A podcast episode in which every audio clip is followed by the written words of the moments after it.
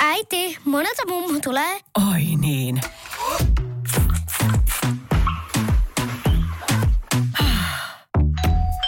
Helpolla puhdasta. Luonnollisesti.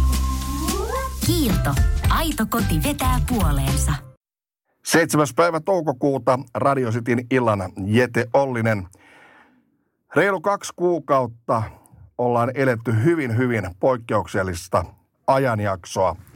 Kansa on vetäytynyt kuoreensa, kadut on autioituneet ja epävarmuus on istutettu ja epävarmuuden siemen kylvetty oikeastaan koko maailmaan. Se, mikä tässä korona-epidemiassa oli äärimmäisen hankalaa on se, että usein esimerkiksi jos otetaan iso katastrofi, kuten sota, siihen pystytään jollain tavalla jo varautumaan. Se harvoin alkaa ihan sormia napsauttamalla. Mutta tämä tuli koko maailmaan kuin sormia napsauttaen ja siihen ei ehditty reagoida, ei ehditty varautua ennen kuin tavallaan oli jo hieman liian myöhäistä. Tämän kahden kuukauden aikana ollaan käyty aivan hurjia keskusteluita. Ollaan nostettu jopa ajatus siitä, että kuinka paljon maksaa ihmishenki. On laitettu ikään kuin samaan vaakaan eurot ja ihmishenki. Ja tämä on kyllä, puhutaan erittäin hurjasta keskustelusta, jos ihmishengelle ruvataan lyömään euromäärällistä arvoa.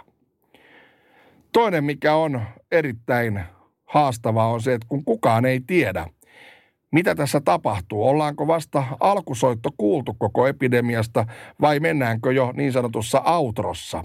Kaikki on epävarmaa. Ja tämä epävarmuus, mä uskoisin, että se jatkuu, jatkuu vielä pitkän aikaa, jopa vuosia.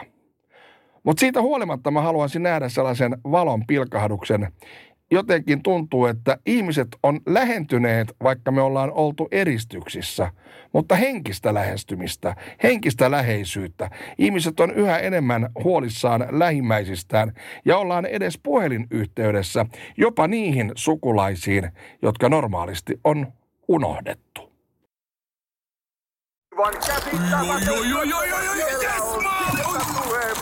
No, äkkiäkös tän voi erä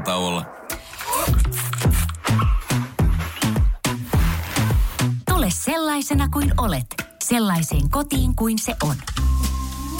Kiilto. Aito koti vetää puoleensa.